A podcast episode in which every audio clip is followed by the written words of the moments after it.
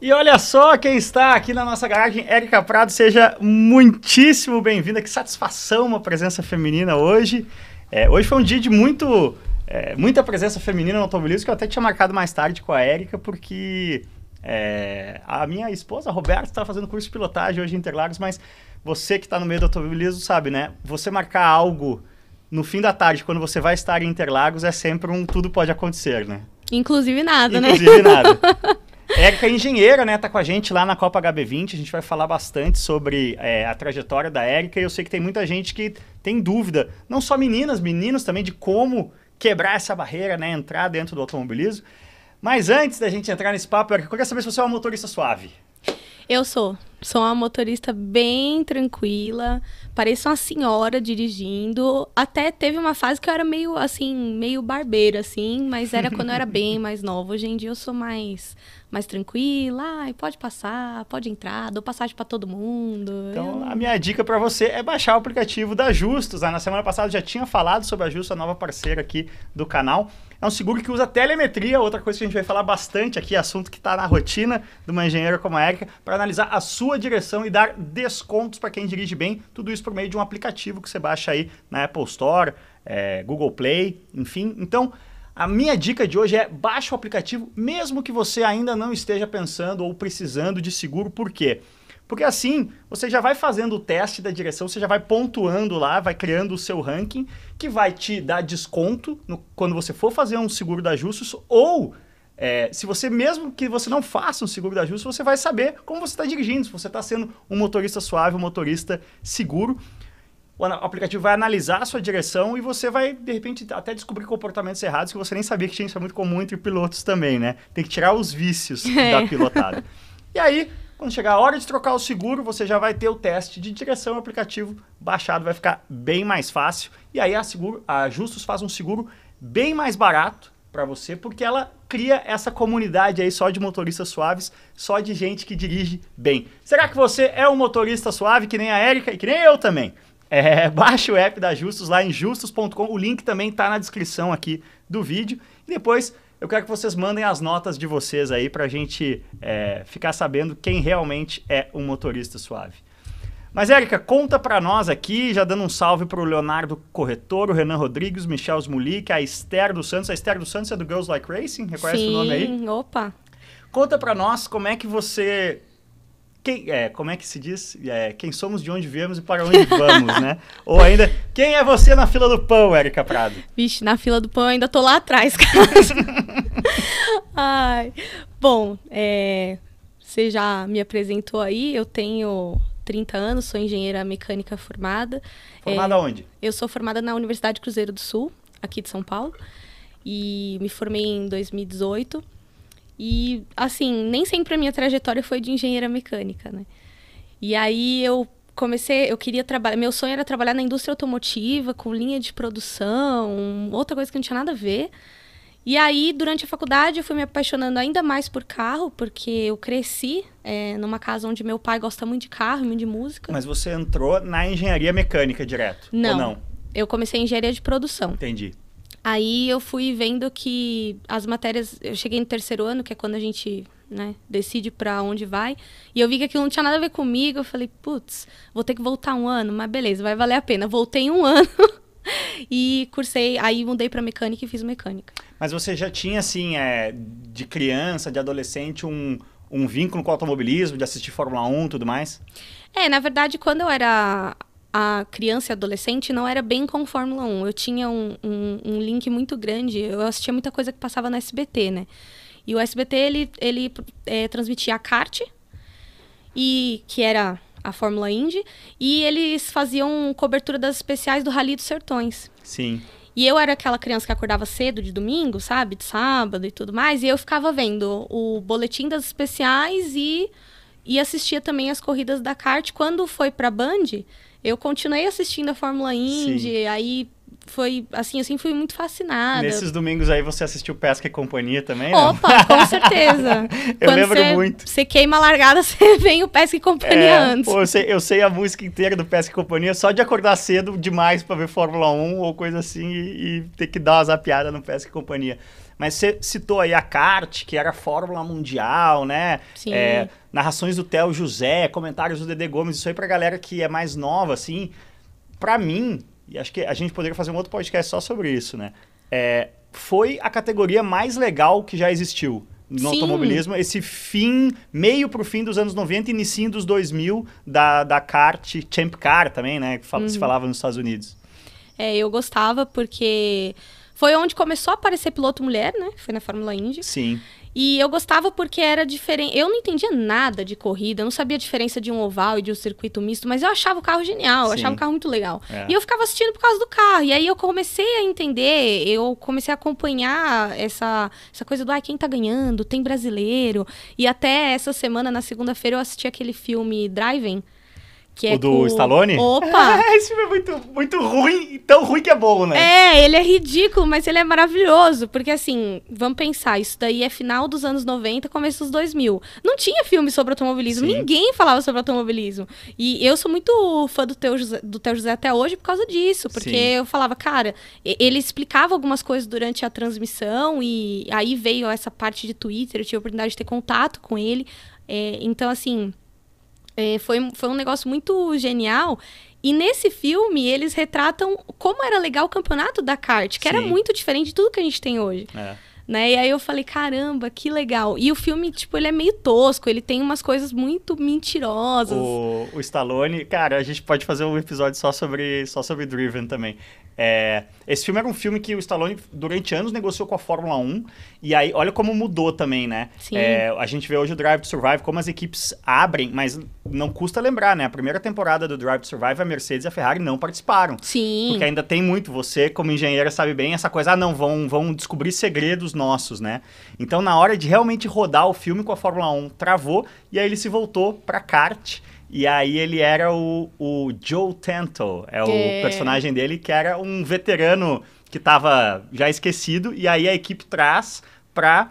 é, domar um piloto jovem, é, orientar, Jimmy né? Bly. O Jimmy Bly. o Jimmy Bly que é, usava o carro do, do Stallone era o carro do Maurício Gugelmin, né, com uma patrocínio Sim. da Nextel na época, e o carro do Jimmy Bly era o carro do Mark Blandel, é, com patrocínio da Motorola. E aí o capacete do Mark Blandel tem um MB aqui em cima, que aí eles fizeram Um exatamente o desenho com um JB. Mas o Stallone ele era o Hammer, o sussurrador, porque quando ele tava ali na zona, né, no, no momento de fazer uma volta de classificação, ele é, murmurava, né? Ele ca- ficava cantarolava. cantando. isso, isso eu acho que não existe no automobilismo de verdade, né? Olha, eu não sei o que, que acontece ali nos momentos de classificação. Eu já vi muita coisa diferente, mas nunca vi ninguém cantando, não. É, eu gosto de falar comigo mesmo às vezes, mas você nu- nunca abre o rádio pra fazer isso, né? A não ser que fosse sem querer, né? É, o Jonatas Melo já deixou um cappuccino pra nós aqui, obrigado. É, dizendo que, mandando um abraço pra você, Erika, que é uma grande amiga. A Esther dos Santos botou aqui o hashtag SouGLR, Renata Correia também. É, o Renan Rodrigues está dizendo que hoje a- liberou a retrospectiva e o 3C aqui, o nosso podcast, deu como mais ouvido dele, valeu demais. É, mas então, assim, você tinha essa conexão com a Fórmula Indy, com sertões na, na infância, e isso já direcionou, tipo, você decidiu ser engenheira. Eu achei muito interessante que você falou, eu gostava do carro, né? É, é, isso já mostra uma propensão à engenharia, porque normalmente Sim. o início do, da relação com o automobilismo vem na relação com o piloto. Até no Brasil tem muita coisa do piloto brasileiro, né? Torcer, mas você já tinha o fascínio pelo carro. Sim. É porque, é, assim, o, o meu pai, ele é da área de exatas também, meu pai é químico. E, e ele, meu pai sempre gostou muito de carro, tinha Opala quando era criança, Caravan, eu tenho foto bebê sentada nos carros. E aí eu ia para aqueles parquinhos, que hoje em dia nem existe mais, né? Tinha aqueles parquinhos que montavam em determinados lugares da cidade. Eu sempre queria ir naquele que tinha a montanhazinha do carrinho, no carrinho de bate-bate. Eu gostava muito de carro. E, e eu até brinco com alguns amigos meus que tem muito cara que vai para engenharia porque ele não tem é, o aporte financeiro para ser piloto. Sim. Isso nunca aconteceu O comigo. jornalismo também. Tudo bom? Revelações aqui. E aí, o que acontece? Eu, eu caí ali, eu falei, meu, mas o meu negócio é, é o carro. Tanto que quando eu entrei na faculdade, meu sonho era produção e não sei o que. Eu tinha uma coisa meio romântica com projetar, com desenhar, com descobrir. E aí eu tive, teve uma fase que eu queria fazer design de autos. Eu queria desenhar carro. Aí eu descobri que eu era muito ruim em desenho e desisti dessa ideia. Vamos, vamos partir para outra coisa. Tem isso também, você precisa ter aptidão, né? Eu, eu quando Sim. era criança, eu achava que eu queria ser projetista. Quando eu, eu tinha oito anos, me perguntava o que eu queria ser, eu dizia projetista. Quando eu cresci, eu vi que eu não era um cara de exatas e eu não sabia desenhar, então... É, então, aí você, você acaba escolhendo outra, outra área. E aí eu comecei a, a, a me apaixonar por essa, por essa área de, de carros e automobilismo. E, mas eu não achava que era uma coisa possível, sabe? E aí, em 2012, eu lembro que eu ganhei o ingresso da Fórmula Indy. É, foi a penúltima em São Paulo. Sim, era demais essa corrida. Ai, eu amava. Era no, no Sambódromo, era, assim, maravilhoso. E aí, quando eu cheguei, eu vi uma... Assim, a Fórmula Indy é muito mais aberta do que a Fórmula 1. Então, você via o pessoal da Penske trabalhando, tinha passeio no box e tal.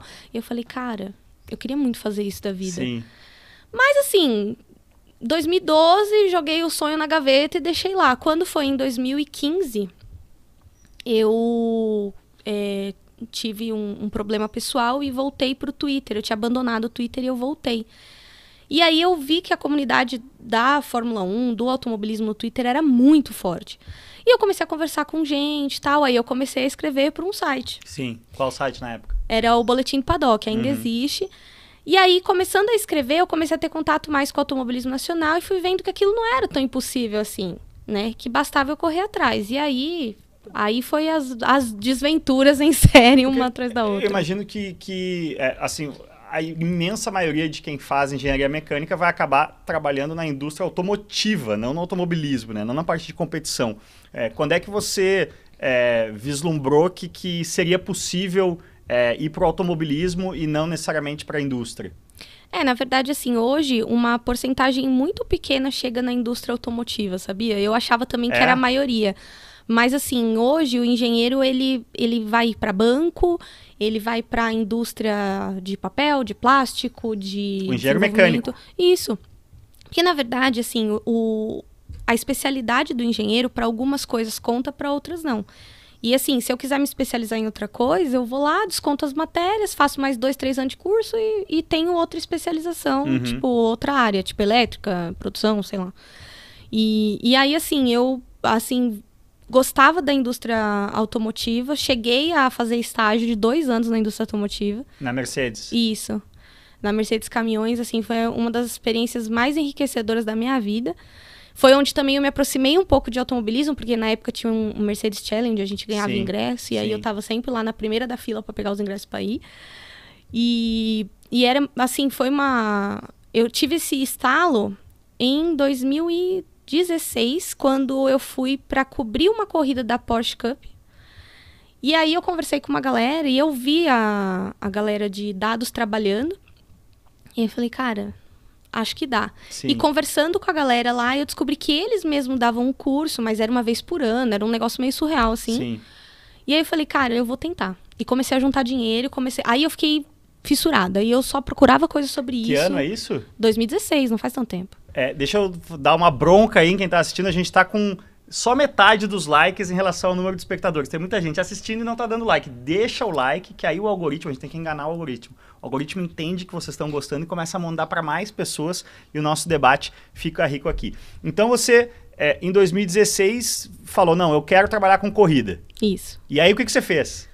Aí nada, né? Na hora você faz, você faz o quê, né? Você começa. Aí eu comecei a frequentar os eventos. Corrida de bicicleta, eu tava em Interlagos. Eu passava 80% dos meus finais de semana em Interlagos. E aí, em 2016, na Fórmula 1, eu não consegui ir, porque tinha um, um casamento e tal, e também o ingresso estava super caro na época. Falei, ah, não vou na Fórmula 1. E aí teve aquela corrida incrível do Verstappen. 2016 é aqui o Verstappen dá aquela escorregada Isso, no molhado ali, e né? salva ali na... É no... a mesma corrida que o Huckenberg vai passar o Hamilton e bate, né? Eu é. tava no setor M ali no fim da reta, né? Foi demais essa corrida. Tá louco, é um dos melhores GPs do Brasil da história. E aí eu assistindo puro creme do ódio, pensando, eu nunca mais vou perder um GP do Sim. Brasil. Dane-se o casamento, pode ser é, parente que for. Né, tipo, enfim. E aí comecei a correr atrás de curso, mas na época a oferta de curso e não era tão grande como é hoje. E aí tinha esse curso da, da Porsche no ano seguinte. E aí eu fiquei, tipo, juntando dinheiro, guardando dinheiro, e no fim não consegui a vaga para 2017, eu fiz o curso em 2018. É um curso de telemetria. É, na verdade ela é análise de dados e performance. Ela tem, ele tem essa parte de, de análise de dados e tem também a, a parte da dinâmica veicular muito, muito rica para você entender como é, como é que o carro funciona, né? É um negócio mais. É um mais curso técnico, da Porsche Cup, lá da equipe do Denner. Isso. É, que basicamente estou presumindo que ele está formando profissionais para trabalhar na própria categoria. Existe ainda esse curso? Sim. É, todo ano tem uma turma. Sim, esse ano, esse ano já teve, mas acho que ano que vem tem, ano que vem tem mais. O famoso ano que vem tem mais. Du- dura quanto tempo? São quando eu fiz era quatro dias, agora se não me engano são cinco. Uhum. E assim, meu, é, é um curso que vem um engenheiro, assim, topzíssimo da Bélgica, o, o Jorg Sigers. Uhum. E ele, ele escreveu o primeiro livro de análise de dados que é usado até hoje, meio que como bíblia, assim. E, e ele vem dar esse curso e, cara, eu fiquei fascinada. Eu, minha vontade era fazer de novo, porque eu aproveitaria hoje muito Sim. mais com a, com a vivência que eu tenho do que eu aproveitei na época. Mas assim, eu me joguei. Né, me joguei de balanço. E aí comecei a frequentar o Campeonato Paulista para tentar colocar meu conhecimento Você já era formada. Para fazer esse curso é preciso ser formado? Não. não. Não, eu não. Eu tava me formando, na época eu liguei pro coordenador para poder fazer o curso, eu tive que a- adiantar minha semana de prova. Ele falou: "Você tá louca? Não dá para fazer, Sim. tipo, tudo isso". Eu falei: "Ah, meu, se vira. eu já tô há muitos anos nessa faculdade, vocês não vão me bloquear agora não". Aí ele falou: "Ah, Erika, tá bom, vai". E eu sempre tinha uma relação muito boa com a coordenação da faculdade, professor e tudo Isso é mais. importante também na carreira. Tudo bom? Muito importante. E, e aí eu fiz o curso, não é necessário é, você ter uma, uma formação, mas eu acho que é, é bom você entender um pouco de corrida e um pouco de carro também, porque senão tem muita coisa que você fica meio, Sim. meio perdidão, assim. E, e aí fiz esse curso e em 2019 eu comecei a, a ir atrás de conseguir alguma coisa e comecei a trabalhar nisso efetivamente. Quando é que foi, é, qual foi o seu primeiro emprego efetivamente na área, assim? Eu comecei como. Nessa área a gente faz muito freelance, né? E aí eu comecei a fazer freelance na Fórmula V. Que eles tinham um sistema lá de aquisição, e aí eu comecei a dar feedback para piloto, Sim. fazer toda essa, essa parte de acompanhamento de motor também. Comecei, comecei lá com eles. Hoje você tá, tá focada em qual, qual subsegmento aí desse final de semana de corrida, digamos assim? E vo- você tá trabalhando, por exemplo, na HB20, você trabalha nos finais de semana de corrida, né? Isso. É, não tem um trabalho de oficina também. Não. É. Eu, eu tava trabalhando na Stock Light, né? Aí a equipe parou de fazer os carros e aí eu agora tô só fazendo os freelances até o, o ano acabar, né? Mas assim, cara, trabalhar na oficina é outra vivência. Foi um mundo assim que eu descobri, eu sou apaixonada. Por mim, eu fico na oficina das 8 às 8 da noite. Aonde você trabalhou em oficina? Eu tava trabalhando na Hot Car, na, Na Hot Car Hotcar, Competições. Que é hoje a única equipe é, Chefiada por uma mulher. chefiada por uma mulher, né? A Hot, a Car, equipe de Stock Car. É, tá o Tuca Antoniazzi e o, Felipe o Lapena. Felipe Lapena, né? É verdade. O Lapena começou no meio do ano, né? Uhum. É, e como é que é, assim, o que que você... o- Qual é a rotina de um engenheiro dentro de uma oficina de, de uma equipe de Stock Car? Cara, é, é um negócio muito surreal, porque assim, eu achava que, ah, meu, entre as etapas a gente não deve fazer nada. O quê? É quando a gente mais trabalha. Ah, precisa de uma peça. Ah, a gente tem que buscar o fornecedor e, e arrumar a peça. Existe toda uma revisão profunda do carro, né? O carro Sim. volta da pista, mesmo que não tenha batido, nada, você- é, o carro é praticamente todo refeito, né? Sim, a gente analisa os dados da, da corrida, analisa a parte elétrica do carro, é, parte dinâmica, vê se tem alguma coisa que podia estar performando melhor. Trabalha muito assim em revisar para não ter nenhum erro, para não dar, ter nenhum problema na próxima corrida. Sim. Isso quando não bate. Se bater, gente, Aí é trampo. não, é muita loucura, porque daí é aquela correria com carenagem e não sei o que, e peça de não sei o que. Nem sempre todas as peças têm pronta. Ah, não Sim. é uma peça de prateleira que você chega lá no fornecedor, opa, não é assim. Então a gente tem que ter um. Algumas peças a gente tem, né? Oficina. É, então, assim, é uma rotina bem. Bem É, louca, um carro assim. de corrida, é pra, pra galera entender, assim, comparando o carro de corrida com o carro de rua. O carro de corrida ele é muito artesanal, né? Sim. É, existe uma parte de artesanato mesmo, muito grande envolvida nisso. E na questão de manutenção, né? O carro de rua tem dois tipos de motorista. Tem o motorista que troca a peça do carro de rua quando quebra, que não é um bom tipo. Aí tem o motorista que troca a peça e faz a manutenção preventiva, como manda o figurino. No carro de corrida, você tem que sim fazer essa, essa manutenção preventiva para não quebrar, mas mais do que isso, é, é, você está buscando sim a confiabilidade, mas está buscando performance. Tem muita coisa que você tem que quebrar, é, trocar, aliás, simplesmente porque ela já perdeu 3, 4% de performance e isso no, no, no esporte automobilismo de alto nível é milésimo, centésimo segundo que custam caro, né? Sim, e é assim, a gente controla tudo, porque tudo de carro de corrida é igual carro de rua, é caro. Então, assim, uma peça que você troca ela preventivamente ela não quebra, ela vai ter um custo X. Agora, a, peça que quebra na pista, ela vai ter um curso, custo X mais um tantão, que é por quê? Porque ela quebra, ela nunca quebra sozinha. Ela sim. vai levar, sim, vai sim. desgraçar todo o resto e vai levar tudo junto, entendeu? Então, eu tinha pensado nisso, é verdade. É, é, é, assim, é uma coisa que... E eu também descobri isso na oficina, porque eu falei assim, então, né, gente, quebrou um negocinho aqui. Ah, mas você olhou o outro negócio? Você olhou isso? Você olhou aquilo? Eu falei, né? Então, assim, foi uma realidade que eu fui descobrindo e foi um grande aprendizado para mim. Foi um, um, um, salto técnico, assim, é, muito, muito grande. Porque, cara, o Stock, o stock Light, ele, ele é quase um Stock Car, mas ele não chega a ser um Stock Car. Então, ele tem várias diferenças.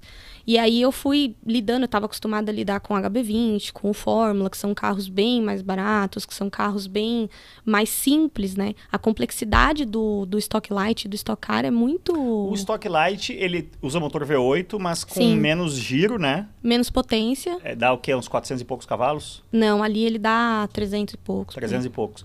É, mas ele é basicamente, eu tô perguntando, tá? Não tô uhum. afirmando, porque faz tempo que eu não, não acompanho é, tão de perto a Stock Light. A Stock Car trocou o carro para um carro novo faz, é, na, foi na temporada passada, Isso, né? Que a gente 2020. passou a ter os, os Corolla e, e Cruze monobloco. A Stock Light, ela usa a mesma gaiola do carro anterior ou tô, tô enganado? Sim, mas assim, ela usa uma gaiola, entre aspas, do estoque antigo. Sim né? E tem as carenagens antigas, né? Que elas não são baseadas em nenhum carro Sim. existente na rua. Aí ela usa motor V8 também, usa o... Câmbio sequencial também. Câmbio sequencial, power shift, né? Que a gente fala lá. Então, assim, ele é quase um estoque, mas ele não chega a ser um estoque. Por que, que, ele é tão mais complexo que um Fórmula, por exemplo? É suspensão de triângulo, essas coisas. Onde está essa diferença de custo em relação a, sei lá, um Fórmula Delta, essas categorias de Fórmula mais, mais simples que a gente tem? É, que assim, depende. Por exemplo, o Fórmula V, ele usa uma suspensão de Fusca, Sim. ele usa um motor 1.6 de Ah, não, o Fórmula V é, o, é, o, é, a porta de entrada, né? Exato. O Fórmula Delta já é um pouco mais caro, uhum. né? E, e o, o o Stock Light, na verdade, é o, o, custo mesmo dos equipamentos, né? Sim. A suspensão, o motorsport, a pinça de freio é, própria para performance. Tudo dolarizado, né? Exatamente, tudo importado e assim, motor V8 você tem que controlar nos mínimos detalhes, senão ele quebra e o motor é, assim, a categoria é motor único, né? Todos os motores são fornecidos pela Giafone Racing, igual a Stock Car.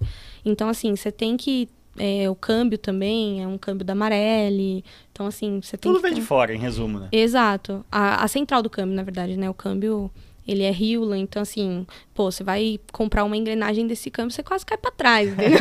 o negócio é Eu sei que eu, te, eu, tenho uma engrenagem de câmbio, tá, tá, aqui, ó. Isso aqui é uma engrenagem. É... Isso aqui é uma sexta ou sétima marcha, não lembro agora, de uma Williams. Eu comprei na oficina da Williams, olha o peso. É, então, e você vê que assim, ele é, ela é toda nos mínimos detalhes. Provavelmente você co conseguiu comprar isso aqui porque ela tem algum defeitinho que ela já. Ah, ou é do carro de 3, 4 anos Sim, antes, né? Sim, porque assim, a, a engrenagem, você vê que tem os códigos, tudo direitinho, porque, meu, é, é, muito caro. Mas assim, você conseguiu se estabelecer como engenheira, mas não perdeu esse lado de. de é, produção de conteúdo, formação de comunidades aí, que foi com, com o Girls Like Race. Tanto que o seu arroba, sigam aí a Erika, é arroba eng de engenheiro, blogueira, né? Engenheira uhum. blogueira. É, como é que foi essa ideia de criar uma comunidade para você sentir a falta, assim, de é, uma forma de, de, de contatar outras mulheres interessadas no automobilismo? Como é que surgiu isso? É, na verdade, assim, foi... O Girls Like Racing eu falo que foi muito... Tudo foi muito acidente, sabe? É, a gente. Eu fui um GP de 2018. Aí conheci algumas meninas na arquibancada que eu já falava pelo Twitter. E aí, ai, não, vamos fazer um grupo de WhatsApp pra gente vir nas corridas? É, tinha várias de São Paulo, várias do Sul, e aí a gente ia marcar para viajar, para fazer as corridas, ir para as corridas e tal. E aí a gente fez um grupo de WhatsApp. E aí a gente divulgou no Twitter, ó, loucura. Ah, não, um grupo só de menina no WhatsApp para falar de automobilismo. Aí começou, entra um, entra outro, entra um, entra outro. E aí a gente foi se, se reunindo. Por quê? Porque quando você tá num grupo misto, claro, tem todo tipo de gente.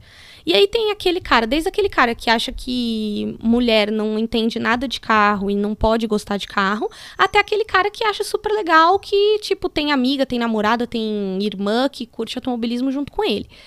E, e aí a gente via que nesses grupos geralmente você tinha problema, né? Então a gente falou, vamos ter um. E aí muitas meninas. Que tipo de problema? Ah, não. Vai respondendo aí que eu vou ter que resolver o problema de logística canina, que a porta tá meio ali, o turno tá na dúvida se ele entra ou sai. Mas continua aí. Vou passar é... por baixo da câmera aqui.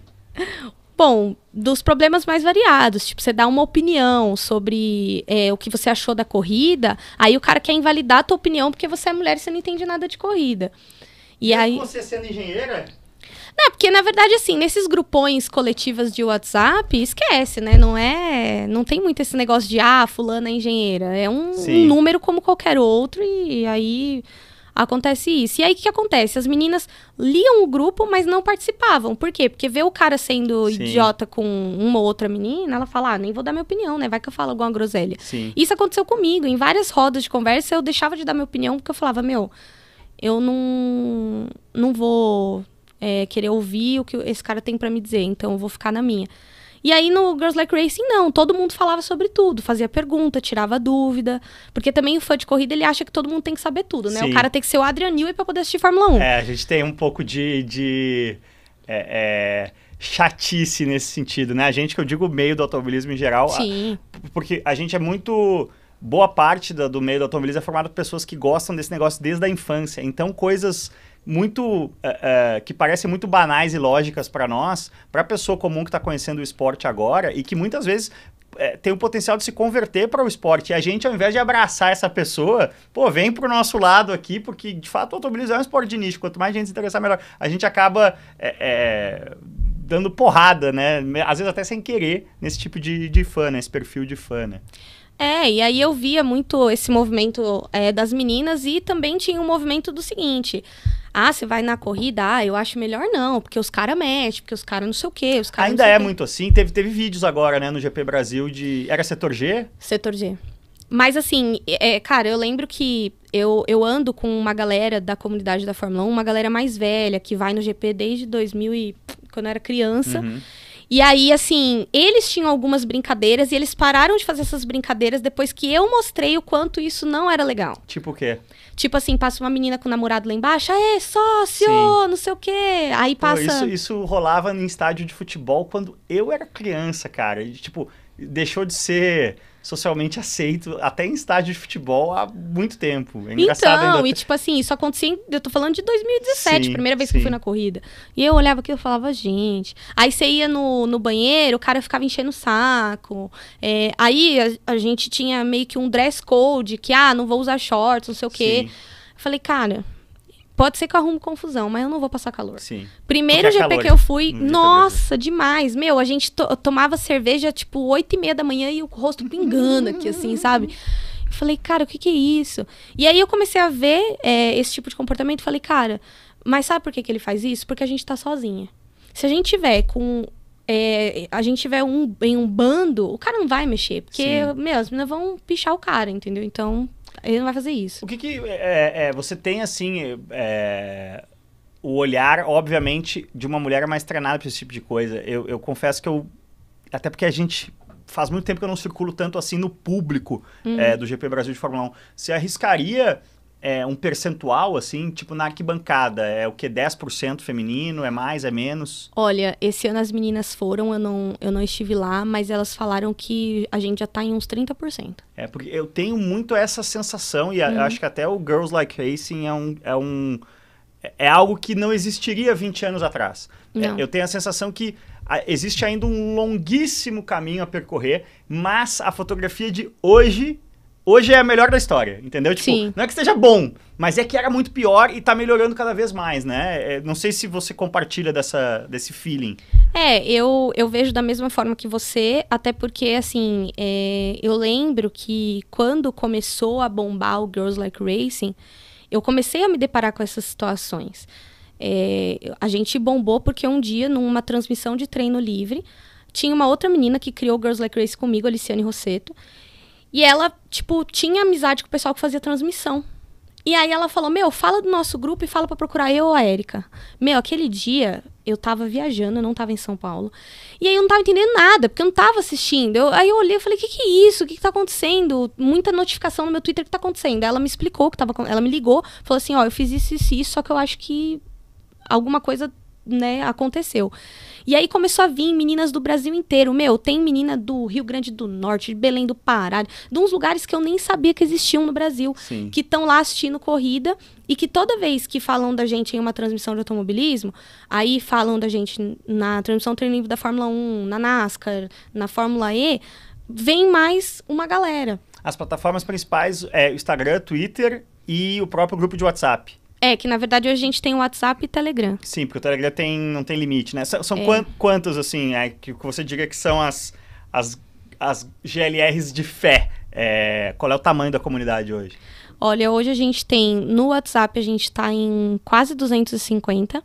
Tem algumas meninas que têm os dois grupos, né? E hoje no Telegram a gente tá em 350. Então eu acho que assim, do WhatsApp deve ter umas 100 que tá nos dois, que são aquelas que, meu, falam Sim. nos dois grupos, interagem em tudo. E assim, é, eu acho que a gente é em média ali 350, menos 100, 250. É, em média umas 400, 500 meninas. Que legal. O Vitor Luiz Wagner está concordando com a gente aqui, dizendo que nos últimos 10 anos o público feminino aumentou muito. É, o Felipe de Lúcio aqui, a gente precisa acabar com essa testosterona céfala no automobilismo. Tem espaço para todos e quanto mais melhor. Eu concordo com você, Felipe, mas eu acho que até é, é, a gente sonha é, com um futuro em que a gente nem fale coisas como testosterona. Para mim, o, o lance é, é- O objetivo acho que é, é normalizar, né? Banalizar. É, a gente não ter mais que estar tendo esse tipo de conversa. Ó, como é que é Sim. ser uma mulher automobilista? Vai ser uma coisa como, sei lá, como é que é ser uma mulher jornalista ou publicitária. Essa conversa aconteceu 30, 40 anos atrás, não existe mais, né? Sim. É meu sonho, inclusive, que isso aconteça. Tanto que, assim, eu, eu procuro as meninas que cursam engenharia, que sonham em trabalhar com automobilismo, eu falo, meu, faz curso tal e não sei o quê. Eu tenho zero preciosidade com o caminho que eu trilhei. Porque, assim, eu acho que assim como eu tive pessoas maravilhosas no meu caminho que falaram, ó, você vai por aqui. Aí você entra aqui. E você faz aqui. Eu- elas precisam disso, porque eu, eu tive, em alguns momentos, eu tenho certeza que eu tive sorte Sim. De pegar a pessoa certa. Assim como eu tive sorte de pegar a pessoa certa, eu passei por muito desaforo, escuto até hoje muito desaforo por ser uma das poucas engenheiras mulheres. Hoje a gente tem no grid da Stock Car, por exemplo, é eu, a Raquel Ló e a Bárbara que é Sim. chefe de equipe. A Bárbara não é engenheira, ela é chefe da equipe e de engenheira é eu e a Raquel.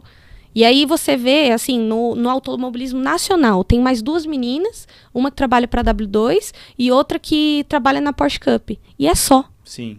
E- É, e- a Raquel tá bastante tempo na, na, na estrada aí também. Do meu tempo de assessor de imprensa na sua cara, ela já tava. Quem são essas outras duas meninas? São a Samara Elou, que trabalha na, na W2, ela trabalha é, vinculada à TCR, se eu não me engano. Uhum. E a Janaína Thaís, que eu tava com ela hoje, eu fui almoçar com ela, que ela chegou em São Paulo, que ela trabalha na, na Porsche Cup. Você acha que existe assim, é, por exemplo, numa Porsche Cup em que, é, como é na HB20, né? Você tem ali, por exemplo, no caso de telemetria, é, três ou quatro engenheiros para atender o grid todo. É, você acha que o, o- ainda existe algum perfil de piloto que vai preferir falar com o engenheiro homem? É, você percebe assim ainda, você sente, não necessariamente com você, mas houve relatos de, de às vezes, ainda ter um tipo de... de não existir essa cegueira de gênero que eu acabei de dizer que seria o mundo ideal? Sim, claro que tem. Principalmente o cara que é mais velho, porque assim, gente, a mudança, ela choca. Eu sei porque, cara, é, muita coisa aconteceu assim comigo, eu ouvi isso no final de semana. É, é difícil eles, porque assim, contratar uma mulher, pô, a mulher vai viajar na van cheia de mecânico e aí vai a, a equipe vai postar stories, vai rolar piada, não sei o quê, e aí a mulher do cara vai ficar com ciúme, pô, tá viajando uma mulher, antes era só homem. Ah, porque a mulher que tem namorado e não sei o quê. Meu, o, o, cara que namora uma mulher que trabalha com automobilismo e tem esse tipo de coisa de, ai, nossa, mas ela tá lá sozinha com um monte de homem. Pô, ele já não pode namorar uma Sim. mulher dessa. Sim. Entendeu? E aí, e a mulher que acha que, porque tem uma mulher no meio, ela automaticamente vai dar o um marido dela, é uma autoestima, né? Porque você olha os presentes de Deus ali, você fala, gente, se juntar todo mundo ali, ó, dá um e meio, no máximo. Entendeu? Então, assim é, é uma coisa meio surreal. E aí falaram sobre, ai. Eu acho que, eu vou até adiante, eu acho que qualquer. É, é, eu, eu, eu falo isso sempre, cara. Ah, você vai é, tá lá no, no, numa corrida com.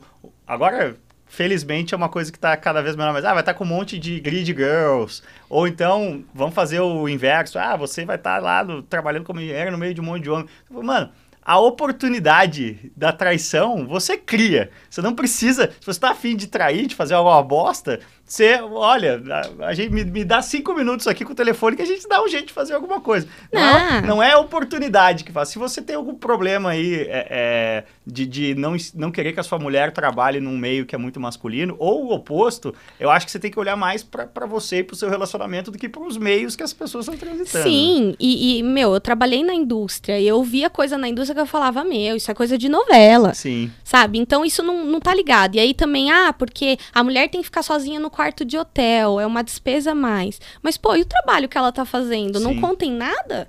É, né? eu acho que sempre que você é, é, diversifica e, e, você acaba trazendo perspectivas novas, formas diferentes Sim. de trabalhar. E eu acho que é, agora eu vou. Eu, eu tinha discordado parcialmente do Felipe de Lúcio, eu vou concordar um pouco com ele agora de novo. Eu acho que o automobilismo às vezes acaba gerando essa testosterona acéfala ali, muita bateção de cabeça, uma coisa assim que, que eu acho que uma presença feminina ajuda a dar uma suavizada, sabe?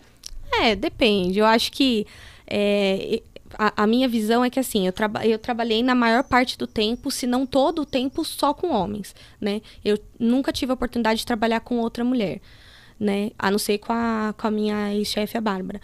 E, e assim, cara, quando você vai. Quando você tá trabalhando assim com homem, começou a me trazer muitas percepções é, do papel da mulher ali no meio e de que qual é o caminho que a gente está trilhando. Eu fui entender que o que eu fazia trazia benefício para outras mulheres e que eu tinha que me posicionar e ter algumas algumas atitudes não pensando em mim.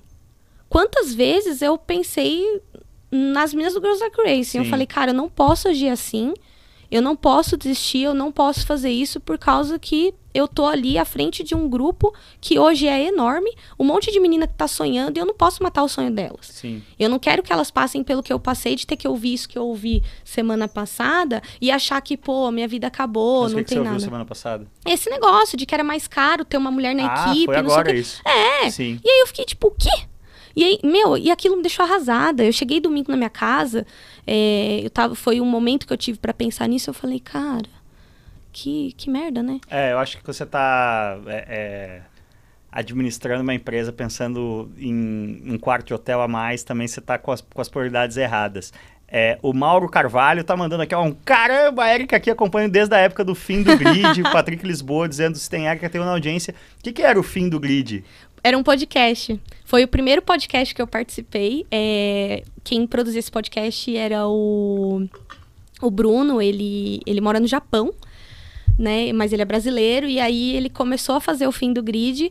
E foi quando eu comecei a fazer podcast. Olha que loucura. Esse podcast, ele rodou de 2017 até 2018. É, sendo que eu participei da temporada de 2017 e de 2018. E, cara, é, na época, não tinha mulher podcaster. Só tinha a Bárbara Franzin, que era do Café com Velocidade. Uhum. E eu procurei em todos os podcasts sobre automobilismo. E aí hoje eu vejo no GLR que tem muita menina que fez o próprio podcast, que está participando de podcast. Tem muito mais podcast de automobilismo? Sim, a oferta cresceu muito. Mas junto com essa oferta, cresceu muito a, a, a, a a presença feminina nos podcasts. E aí, é, eu achei, foi um movimento engraçado, porque muitos podcasts, assim, de automobilismo procuravam Girls Like Racing, falavam assim, meu, preciso de uma menina, podcast, não sei o quê, tem Sim. alguém que tem vontade, não sei o quê, não sei o que lá. E aí eu falava, gente, ó, o podcast tal tá querendo alguém pra fazer podcast. Quem vai? Quem vai? E aí, muito, isso, esse movimento gerou muitas meninas em podcast, em live, em YouTube, Sim. começaram a produzir conteúdo. De repente, as meninas saíram da caixa. Hoje, eh, eu posso dizer que 90% do conteúdo feminino na internet tem alguém envolvido. Eh, se é mulher, ela provavelmente está ligada ao GLR de alguma forma. Que legal, você vir- virou um grande, um grande hub, né? É. E é engraçado isso, eu noto é, é, é, essa força dessa torcida feminina, esse envolvimento feminino com a Fórmula 1, eu noto muito forte. Eu acho que se a gente for dividir aí, seccionar todas as tribos que existem no mundo automotivo, eu Uhum. diria que as- a, tribo é, de fãs de Fórmula 1 hoje talvez seja um dos que a, a- a- o percentual feminino é mais forte, né? Sim. É, até porque a Fórmula 1 é a categoria mais exposta, é a categoria que você acha informação mais fácil. É, nem sempre foi assim, né? Mas eu, eu tento trazer um pouco disso no Girls Like Race, as meninas pro nacional, né? Mas é difícil, porque assim, agora não, mas há uns anos atrás, você não tinha como é, acompanhar uma corrida da, da Porsche Cup na televisão. Sim. Você não tinha como acompanhar uma Endurance Brasil, você não tinha como... A própria Stock Car tinha uns horários meio Sim. sem pé nem o cabeça. advento do, do, do, das- do YouTube, né? Do streaming. Sim. Ficou, hoje, quase todas as categorias nacionais têm alguma forma de transmissão ao vivo, né? Então, fica muito mais fácil você conectar é, é, com as pessoas. Mas falando de automobilismo nacional, é, qual é a sua visão em relação ao número de pilotos? A gente sabe que, que, óbvio, piloto é sempre muito complicado, tem a questão financeira e tudo mais. É muito difícil para qualquer um, seja homem, mulher, cachorro ou o que que seja, e o turbo ainda não se acalmou, é, ser piloto. Mas assim, o que, que você vê hoje no grid da HB20? A gente tem fixo ali dos 40 carros, tem a Taline, que está num nível muito bom, Sim. mas é, é, por que, que ainda são tão poucas? Como isso vai mudar? Como, o que, que pode ser feito para mudar? Ou faz parte? Eu acho que ainda faz parte um, um pouco de um, de um processo orgânico mesmo de tempo. Porque para a gente ter uma geração de pilotos de 20 anos, a gente precisa ter muitas meninas de 6, 7 anos fascinadas por automobilismo. E a- a- essa geração tá chegando agora, né? Tá começando a vir, porque as- quem tinha 6, 7 anos, 30 anos atrás, não foi nada estimulado a, a seguir esse caminho, né? Exatamente. Eu acho que muito disso é. Eu, eu sou meio assim. Eu sou meio idealista. Meu pai fala isso. Ele fala, Erika, você é muito idealista, você quer mudar o mundo. A minha mãe não. A minha mãe, ela pode ser a coisa mais absurda do mundo. Minha mãe, filha, vai, vai, tenta fazer, vamos fazer, vamos acontecer. A minha mãe já é mais assim. É...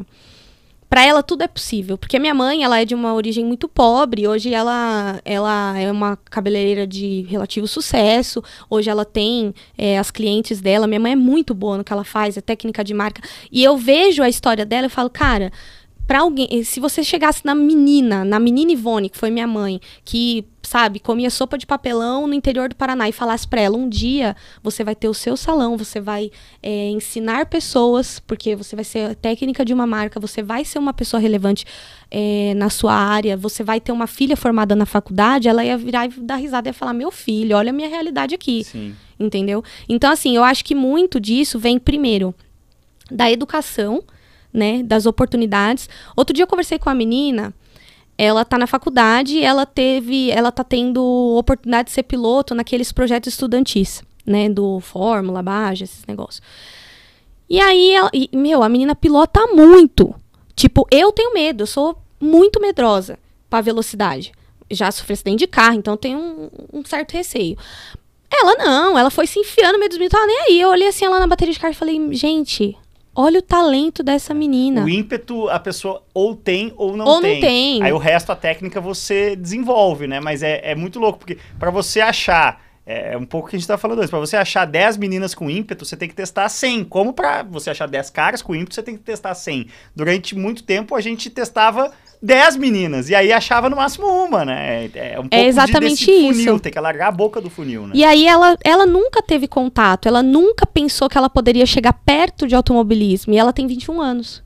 E aí eu falei, cara, isso tá na estrutura, isso tá na, na educação. Meninas brincam de boneca, meninos brincam de carrinho. A gente tem que mudar isso primeiro para que a menina chegue a sonhar ser piloto de carro.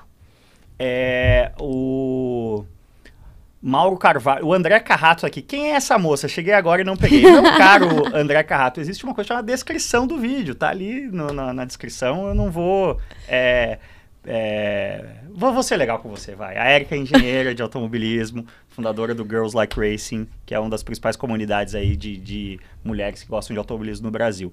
Mas é, você acompanha bastante a W Series? O que, que, você acha da W Series? Eu me lembro quando surgiu a W Series, é, a como é que era o nome daquela? Carmen Jordá. Essa que acho que é um, Ai. é um desserviço, né? O automobilismo, porque foi uma, uma menina que foi longe muito mais no rolê. É, sou uma modelete que está pilotando do que efetivamente uma atleta que levou aquilo super a sério e teve resultado, né? Mas ela foi muito polêmica na época porque ela falou que. É, na verdade, foi o contrário, né? Ela falou que deveria existir uma categoria só para mulheres Sim. e isso foi muito mal visto. Mas eu acho que a W Series gerou essa polêmica no começo, mas eu acho que tem muito a ver com isso que a gente está falando de alargar o funil, né? Sim. Eu acho que é muito necessário. É, você tem acompanhado? O que, que você acha? É, na verdade eu acompanho muito a, a W Series, eu tenho até um pouco de orgulho de, de dizer isso, que quando saiu a notícia da W Series, primeiro eu dei uma... Sabe quando você tem que parar para pensar, eu gosto disso ou isso é um desserviço para mim? E aí eu fiquei, tipo, meditando nessa questão acho que uns dois meses, aí quando começou a seletiva, começou a ter as corridas, é, na época eu tinha um podcast é, chamado Dupla Aerodinâmica. E aí a gente foi o primeiro podcast a falar um de W nome. Series. Eu amo esse nome. E foi um amigo meu muito louco que inventou. Ele tava doidão no Twitter sem fazer nada e inventou esse, esse nome aí.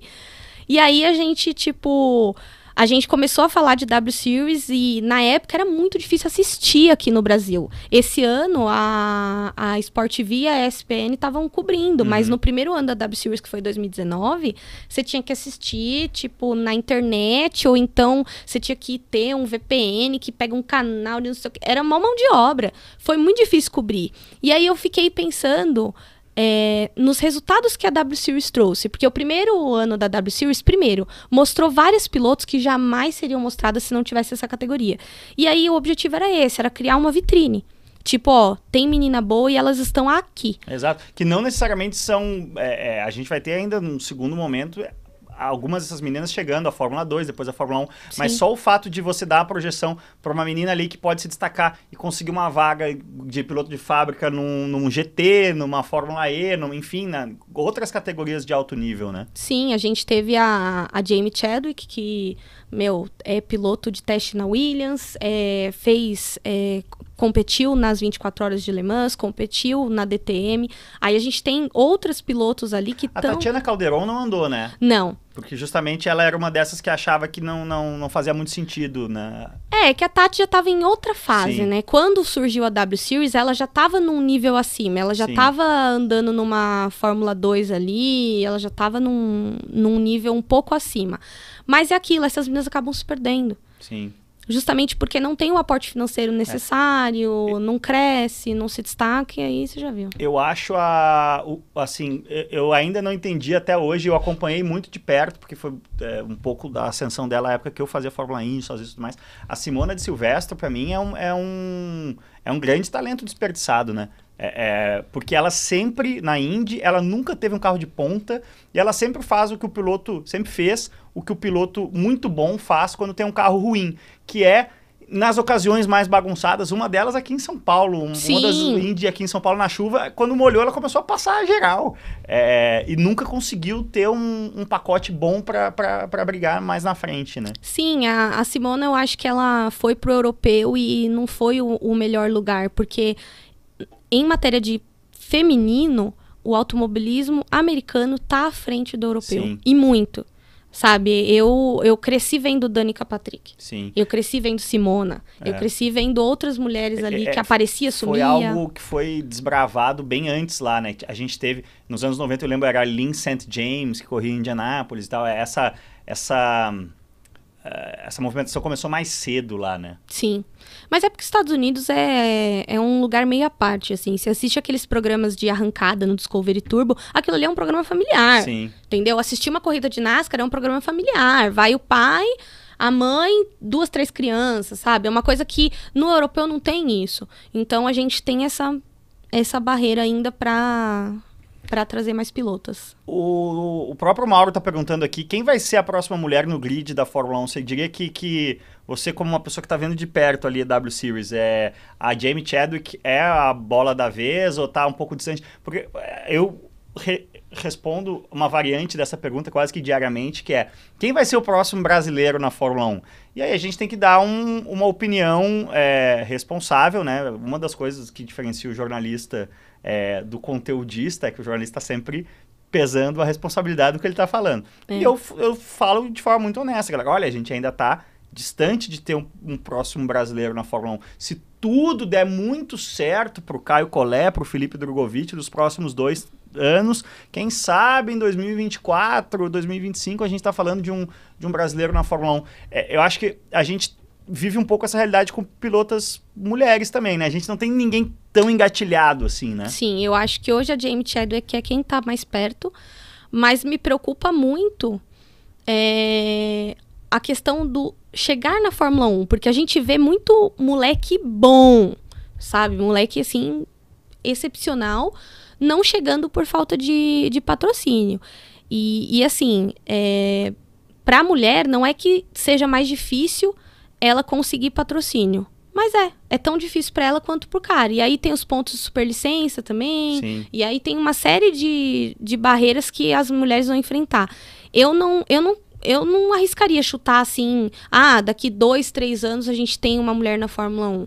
Sabe? É, é aquilo que você falou. Se tudo correr muito muito bem, eu acho que daqui uns 6, 7 anos. Se tudo for lindo, Sim. maravilhoso. É, e tem uma outra questão que eu me lembro muito desse debate, quando a, o momento, a explosão da Danica foi justamente quando eu trabalhava na Racer nos Estados Unidos. Eu, a minha primeira entrevista com a Danica foi é, quando ela corria de Fórmula Atlantique. É, no, no, pela Rei Hall, já, já pela Rei Hall, na verdade, no motorhome do Bob Rei Hall. É, e, aí, na época tinha as duas Fórmula Indies, né? Então tinha a, a Danica, ela, a Fórmula Atlantique era um produto da kart, né? Mas o Rei Hall tava, era uma das únicas equipes, quando deu racha, uma das únicas equipes que se manteve dos dois lados, era Rei Hall. Mas estava tudo direcionado para a Danica e para a IRL, né? Para indicar justamente porque é, o grande lance comercial seria ter uma mulher nas 500 milhas de Indianápolis, né? É, que de fato ela ela até tem um caos muito interessante sobre isso, é, porque a Danica chegou em quarto na primeira 500 milhas dela, é, que foi em 2005. E quem ganhou foi o Dan Weldon. E na Racer nós demos a capa da Danica. Tipo, a gente achou que uma mulher chegar em quarto nas 500 milhas era mais é, notícia do que o Dan Weldon, que já era um cara de ponta, vencer. E o Dan Weldon ficou putaço com a Racer. Olha, ficou um, um, mais de ano sem dar entrevista pra Racer, porque é, na vez. Eu, você também entende o lado do piloto, né? O cara trabalhou a vida inteira porque na hora que ele ganha, puta, ele não é a capa. Mas é. por que, que eu levantei isso? É, a, a, discussão que tinha muito, que aí a Champ Car, né, a kart acelerou o desenvolvimento da Catherine Legg. Sim. É, que também chegou na Champ Car, andou bem e tal. Mas o que se dizia muito, que eu acho que tem muito a ver com essa questão de mulher na Fórmula 1 e de brasileiro na Fórmula 1 é, eu me lembro o Robin Miller, saudoso Robin Miller, que faleceu esse ano, dizia isso. O problema da Dani é, é o seguinte, não é que ela é mulher, que ela é bonita. Ela acelera. Não adianta chegar uma mulher ou chegar um brasileiro... E, que não acelera. E não só que não acelere, às vezes acelera, é, mas chega num, num pacote muito ruim. Pô, Alguém vai dizer que Lucas de Grassi não é um piloto de ponta? Pô, chegou na Fórmula 1, bateu, voltou porque chegou numa oportunidade ruim. O próprio Pietro Fittipaldi aí, Sim. a gente já estava há 3, 4 anos sem ter brasileiro desde a parada do Massa. Ah, voltou a ter um brasileiro. Pô, foi o Pietro caindo de paraquedas no pior carro do grid. Andou bem, andou, tomou ali dois, três décimos do Magnussen, mas não fez impacto nenhum, porque não adianta só chegar. Você tem que chegar em condições de ter resultado, né? Sim.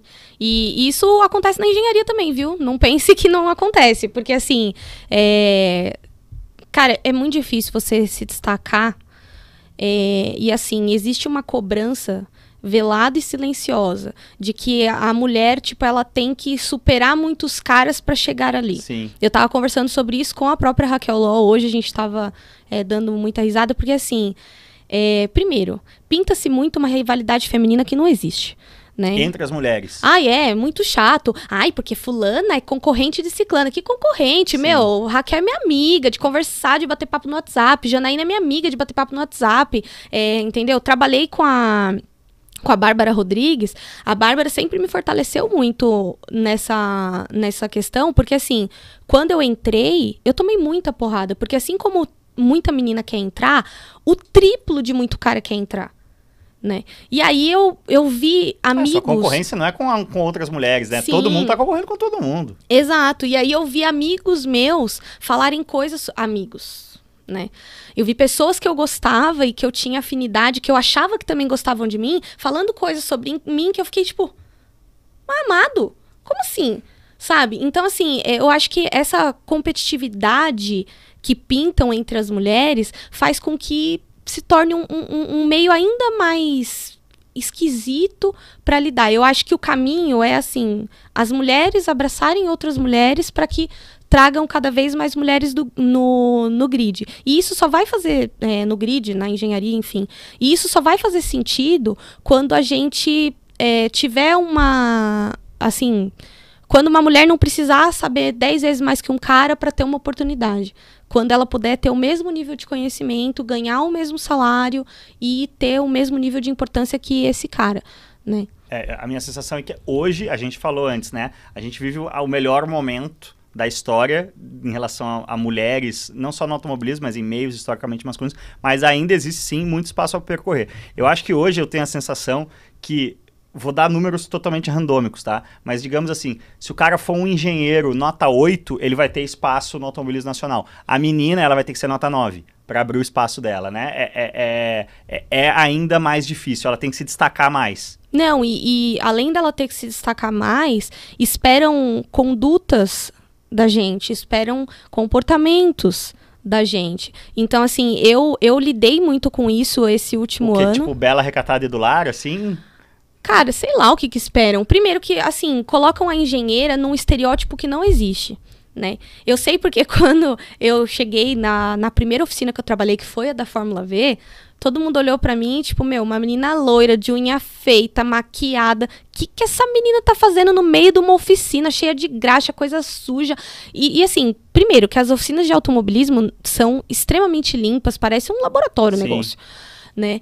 E, e aí, assim, mas o que, que essa menina tá fazendo nesse ambiente? Essa menina não pega peso e tal. E aí, o que, que começou a acontecer? É, eu sou, talvez, é, tem muito engenheiro que ajuda a carregar carreta, a mexer no carro, faz coisas que talvez não seriam o trabalho dele. E eu também, como qualquer outro engenheiro. Uhum. Só que aí todo mundo vai falar, nossa, colocar a menina pra descarregar a carreta, Sim. colocar a menina pra pegar pneu, colocar a menina... Gente, não é, Sim. eu sou uma pessoa como qualquer outra, eu tô ali pra, pra É, e- trabalhar, entendeu? Isso é, a- é a, é a famosa parábola, que, que eu uso essa parábola muito para exemplificar o comentarista de rede social, que é o seguinte, é a parábola do velho, do moço e do burro. Conhece? Acho, que- Não. acho que é até bíblico isso aí. Tava andando no deserto, é, um velho e um moço cavalgando o burro, né? Atravessando o deserto. Aí alguém falou, onde já se viu aí o burro sofrendo com duas pessoas em cima, nesse calor do deserto? O velho desceu, começou a conduzir o burro com o moço em cima, passou por outro vilarejo, cara, olha só esse moço sem vergonha aí, mais jovem, fazendo o velho caminhar. Eles se olharam, trocaram, né? Botaram o velho em cima e o moço conduzindo. Chegaram em outro vilarejo, olha que velho sem vergonha, se aproveitando do menino pra... coisa." Aí os dois se olharam, desistiram, botaram os dois caminhando a pé, conduzindo os dois, o burro, o burro sem carga nenhuma, no quarto vilarejo.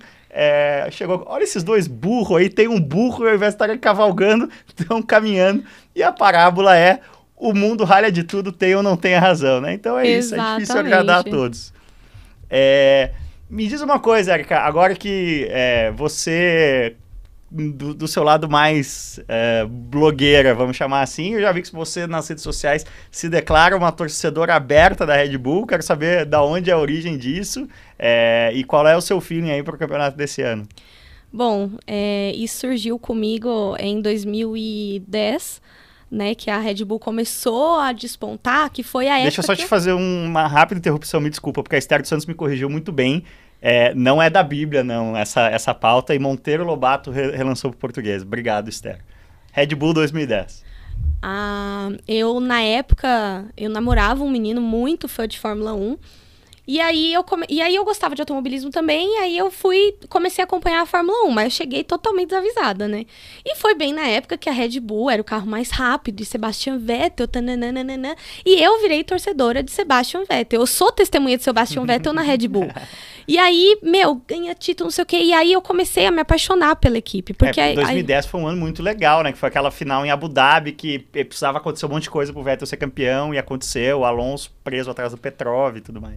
Não, foi maravilhoso. E assim, os anos que se sucederam a isso, meu, foram incríveis. O Vettel, e assim, o Vettel é um cara que eu tenho muito orgulho de torcer pelo Vettel, pelo, pela pessoa que ele demonstrou ser ao longo dos anos, quando ele chegou na Ferrari e, e tudo mais. Então, assim, é, foi nessa época que eu me apaixonei pela Red Bull. E como eu sou apaixonada por carro, eu também sempre fui apaixonada por equipe. Você quer saber, meu, o povo pode se derreter lá com o piloto. Eu sou muito fã do Daniel Ricciardo, mas porque ele é uma pessoa que está sempre sorrindo, ele tem uma, uma, uma postura que é a que eu costumo tentar ter. Não, nem sempre consigo, mas tento mesmo Você assim. Você viu que hoje o Cyril pagou a aposta, né? Fez a tatuagem. Sim, maravilhoso. A cara do Cyril é tipo surreal no post. Já larguei esse negócio de Fórmula 1, não tem mais nada a ver com esse pastel, mas foi lá e fez a tatuagem, né? Exatamente. Promessa é dívida. e aí ele, aí eu comecei a torcer para a Red Bull e assim, acho. Cara, eu li o livro do Adrian Newey, eu ganhei de presente. É demais esse livro. E, meu, o cara é, é um engenheiro, assim, muito bom. O carro da Red Bull, ele tem muita. A Red Bull é a melhor em aerodinâmica hoje, então, tipo, eu sou apaixonada pela, pela Red Bull, pela, pela equipe da Red Bull por causa disso, pelo histórico que tem, pelas coisas que eles fazem, pelas brigas que eles compram. Então, esse ano eu gostaria muito que desse Max Verstappen, né? Mas assim, é, Verstappen é um cara que eu gosto? Mais ou menos. Tem, tem, tem as minhas restrições. Eu tenho totalmente também. rancinho dele por causa da época do Ricciardo, né? Que todo mundo fala, ah, e você foi influenciada pelo Drive to Survive. Não. Eu acompanhei essa briga desde o começo, eu sei que não foi bem daquele jeito. Mas assim, hoje, cara, se ele é o cara que vai levar a minha equipe favorita pra frente, eu vou torcer por ele. Sim. Se amanhã for, sei lá, é, acho que o único cara que eu não torceria de jeito nenhum é o Nikita Mazepin. De resto, eu acho que eu torceria pra qualquer um ali. Bota, sei lá, bota Huckenberg, bota, sei lá, Grosjean, bota qualquer um, eu vou estar tá torcendo porque eu gosto da equipe, né? É, esses dias eu. É, na atuação do GP Brasil, né? Foi o cara, foi o, o, é engraçado isso das redes sociais. Foi o post mais é, likeado da história do meu Instagram. É, eu tava na pista no GP Brasil. Para mim, a maior atuação da, da carreira do Hamilton e uma das maiores atuações de qualquer piloto em qualquer momento que eu vi na vida. E naquela coisa de empolgação ali, é, eu printei o vídeo mesmo da transmissão do lance da o lance da bandeira do Brasil para mim foi muito arrepiante. É, eu até me surpreendi com o quanto aquilo me tocou, porque a gente tá há mais de 20 anos nessa estrada, você vai ficando meio meio cascudo para essas coisas, né? É, e aquilo me comoveu e eu fiz um textinho rápido assim. E, cara, deu 25 mil likes, tava com, tipo, mil comentários e o pau pegando, porque existe muito hater do Hamilton também Sim. nas redes sociais. E aí um dos caras, é, é, às vezes eu... É, tem uma galera que fala, ah, por que o Cássio bloqueia geral no Instagram? Deixa eu dar um exemplo. É, um cara pegou e assim, vomitou um monte de bosta. E às vezes eu tenho a, a curiosidade antropológica mesmo, de, de, de, conhecer o gênero humano e, e, o comportamento da rede social, eu entrei no perfil do cara. o cara, eu lembrei porque você falou. Ah, o cara tinha, assim, várias fotos e é autodeclarado fã de Nikita Mazepin. Como é que você constrói... O que esperar de uma pessoa dessa, né? Como é que você constrói um racional para ser fã do Mazepin? Porque o ponto é o seguinte, se o Mazepin fosse um cuzão, um cara que fez o que fez, é bilionário, playboy, mimado tudo mais. Porém, acelerasse para um caralho, a gente ia ter que dizer, puta, que merda, vamos ter que aguentar o Mazepin. Mas não, ele é ruim, ele é ruim pra caralho, ele tá sendo destruído pelo Mick Schumacher. Então, como é que você faz um racional de fã do Mazepin? Não tem como eu dialogar com você, meu amigo fã de Mazepin. Aí você respondeu, eu te bloqueei. É, mas assim, eu acho que é, eu acho que a gente passa. É, aconteceu isso no, no Instagram do, do GLR, porque assim.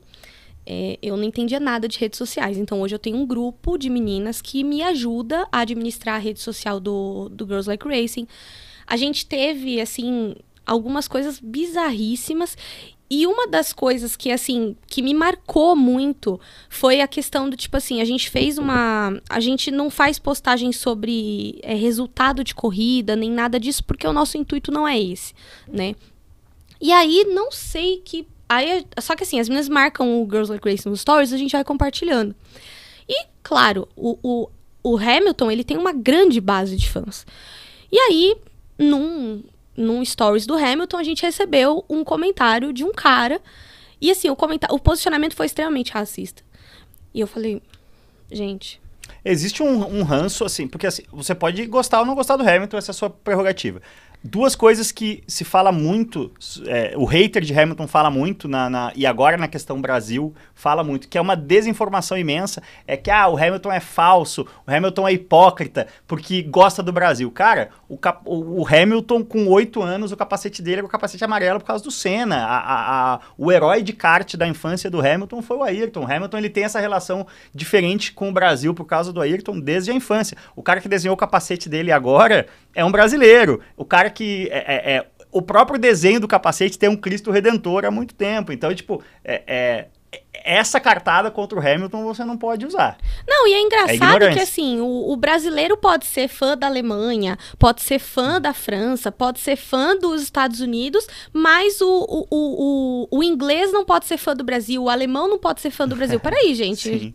que, que a gente é um complexo de vira-lata imenso. É. Para algumas coisas, para outras, eu vou fazer um outro podcast só para esse assunto que é a postura do, da, da internet, ou parte né, da internet automotiva brasileira, o comentador hater de internet, sobre carro chinês.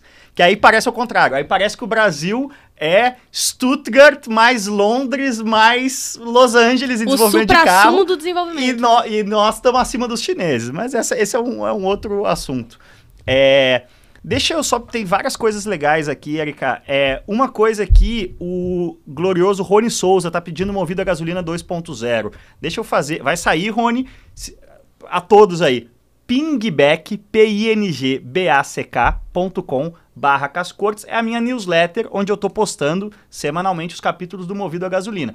Quando acabarem, que vai ser no fim desse ano, a partir de janeiro do ano que vem, vão começar a pingar os capítulos inéditos do Movido a Gasolina Reloaded, que eu estou chamando. Então, vai rolar lá. Se você não conhece o meu livro, entra lá no pingback.com, assina a newsletter, que visita a Red Bull Racing com a entrevista do Adrian Newey, é, que é um cara tão gênio excêntrico que eu estava lá, eu falei pessoalmente com o Vettel, com o Weber e com o Christian Horner. Também entrevistei o Adrianinho, sabe como? Ele do lado desse outro lado do vidro e eu aqui, e ele respondeu as minhas perguntas por e-mail. Ele não sai para conversar, desenha tudo a lápis. Então, estou fazendo aqui o jabá do, é, do meu livro, da newsletter, porque o Gustavo Rebouças aqui tá falando, ó, minha esposa compra meus presentes baseadas no CC Indica e o livro do Adrian Newey foi o último. É, vou te indicar mais dois que eu não sei se você conhece também, Érica, que são os livros, bem nessa mesma vibe aí, esposa do Gustavo Rebouças.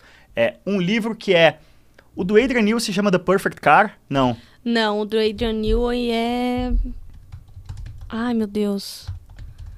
Putz, pior que... How to Build a Car. É, How to Build a Car. É, o do John Barnard, que era o Adrian Newey antes do Adrian Newey. Era o grande gênio projetista da Fórmula 1 que se chama The Perfect Car. Também é muitíssimo recomendado.